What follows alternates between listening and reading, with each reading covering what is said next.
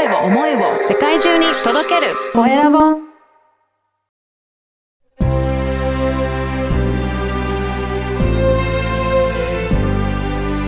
経営者の志。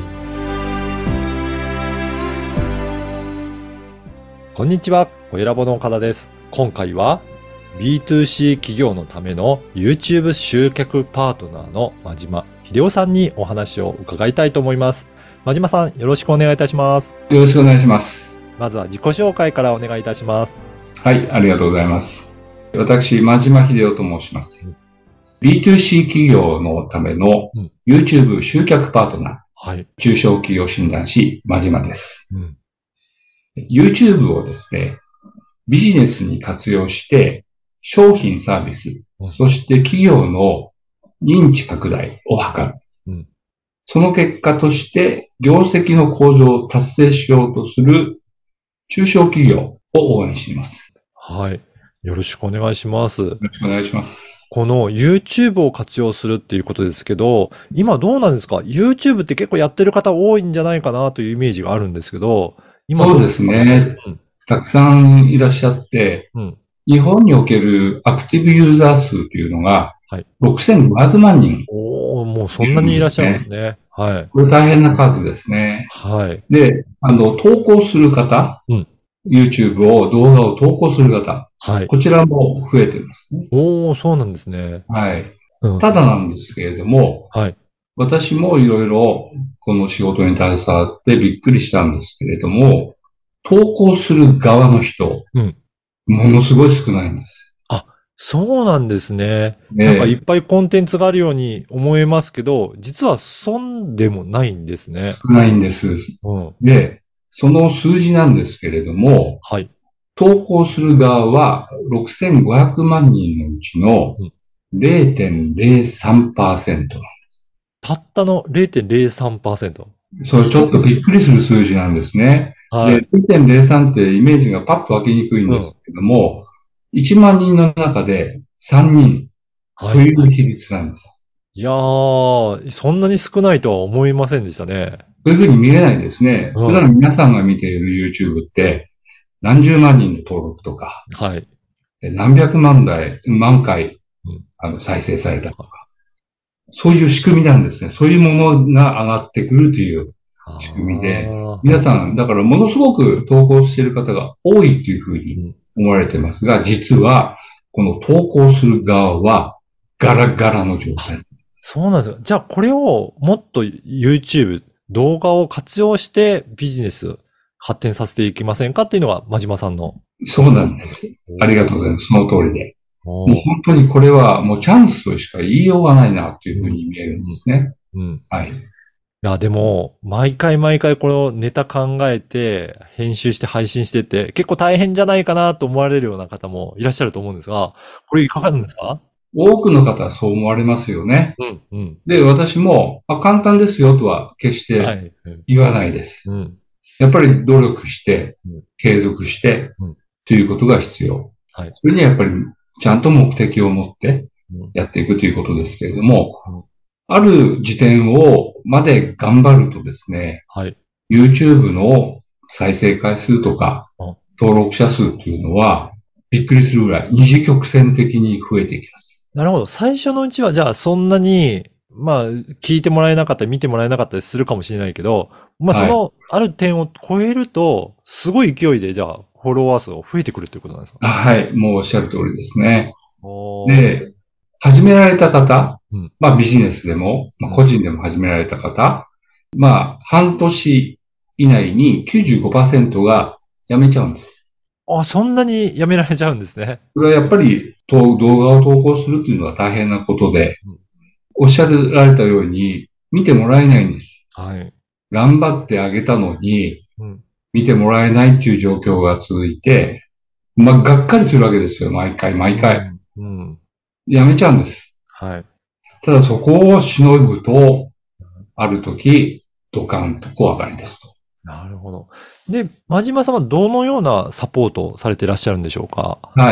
私としてはですね、まず、そのビジネスで YouTube を活用するということがどういうことなのか、そういうことをまずお話しするんですけれども、はい、非常に簡単に言えばですね、闇雲に成り行きで始めてみようかではなくて、うん、最初から、まあ、口幅ったいですけど、うん、戦略的に考えて、はい、計画して、目的、目標をはっきり定めて始めましょうと、うん、いうことが私の言ってることのスタートですかね。なるほど。やっぱりそこを戦略的に考えてスタートしないとなかなか難しいということなんですね。続かなくなっちゃうと思いますね。いや、これ、なかなか戦略的にっても難しいと思うんですが、真島さんはそういった経験は、今までどういった経験を積んでいらっしゃるんでしょうか？はい。企業で、その企画部門にもおりましたし、まあ、長らくは広報、マーケティング分野なんですけれども、はい。まあ、最初のキャリアは伊藤忠商事で。おお、はいはい、そこで。うん、はい。18年間ですね。うん、19年ですね、伊藤忠商事は。はい、そこでやっぱり、企画とか戦略とか、実際の販売に携わるということをやりました。はい。その後ですね、うん、まあユニクロで知られているファーストリテイリングに転職して、はい、そちらでは広報マーケティングの現場でやってきたということがありまして。なるほど。はい、やっぱりそういった企業での、もうしかももう大企業でのマーケティングの経験があるからこそ、じゃあ一般のその中小の方でもどういうふうにしてそのマーケティングを考えていけばっていいかっていうところをアドバイスできるということなんですね。そうですね。あと、ずいぶん前になりますが、中小企業診断士の資格も得ましたので、はい、やはり中小企業診断士というと、経営を全般どう見るかというところが大きなポイントですから、はい、まあ、その視点でも、このことを考えてきたというのはありますね。うんうん、はい。この番組は経営者の志という番組ですので、ぜひ、はい、真島さんの志についても教えていただけるでしょうか？はい、ありがとうございます。今ですね、経歴のことを聞いていただいたんですけれども、その長らく、そのマーケティング分野でやってきたという中でですね、はい、やはり痛切に感じていることがありまして、うん、はい、それはですね、まあこれ、残念なことであるんですけれども、うん、そして私のあくまでも、持論でしかないんですけれども、はい、日本企業は、総じてマーケティング力が弱いと、うん、いうことがあるんじゃないかと思います。うん、日本企業は、まあ、良い商品とサービス、はい、これお持ちだと思うんですね。うん、だけど、その良い商品サービスを、より売れるようにする思考とか、うんうん、仕組み作りとか、うん、つまりマーケティングですよね。うん、これに無頓着だなというふうに思うんです。なるほど。で、まあ持論がちょっと続いちゃって恐縮なんですけれども、はい。その企業活動の先頭、うんうん、中心でもなくて先頭に意図的にマーケティングを持ってくる。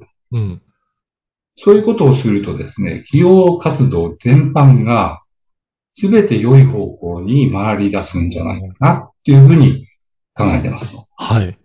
なるほど。やっぱりそうやってマーケティングっていうところを企業もなかなか、まあ、取り組んでないところが多いので、そこをしっかり取り組むと、やっぱり大きく変わってくるっていうことなんですね。はい。おっしゃる通りかというふうに思いますね。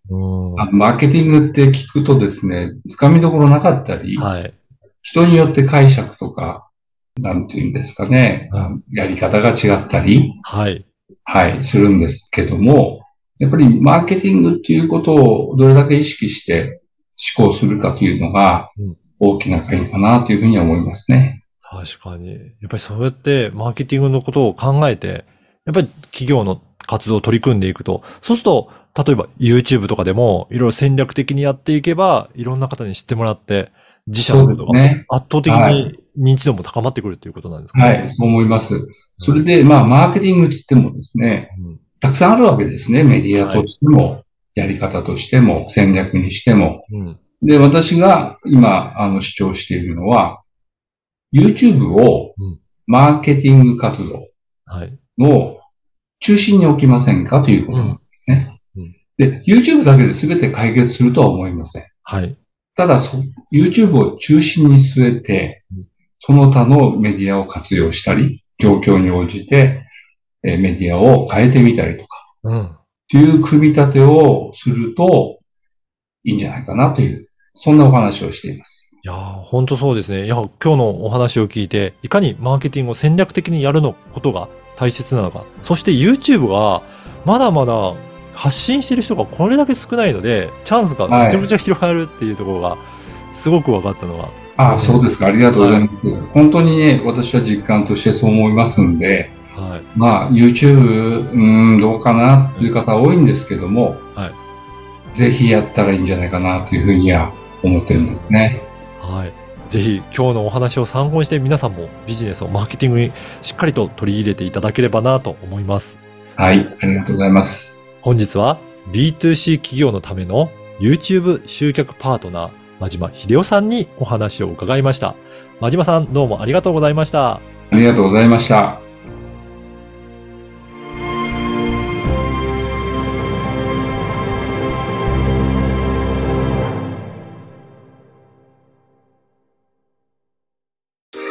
声を思いを世界中に届けるコエラボ。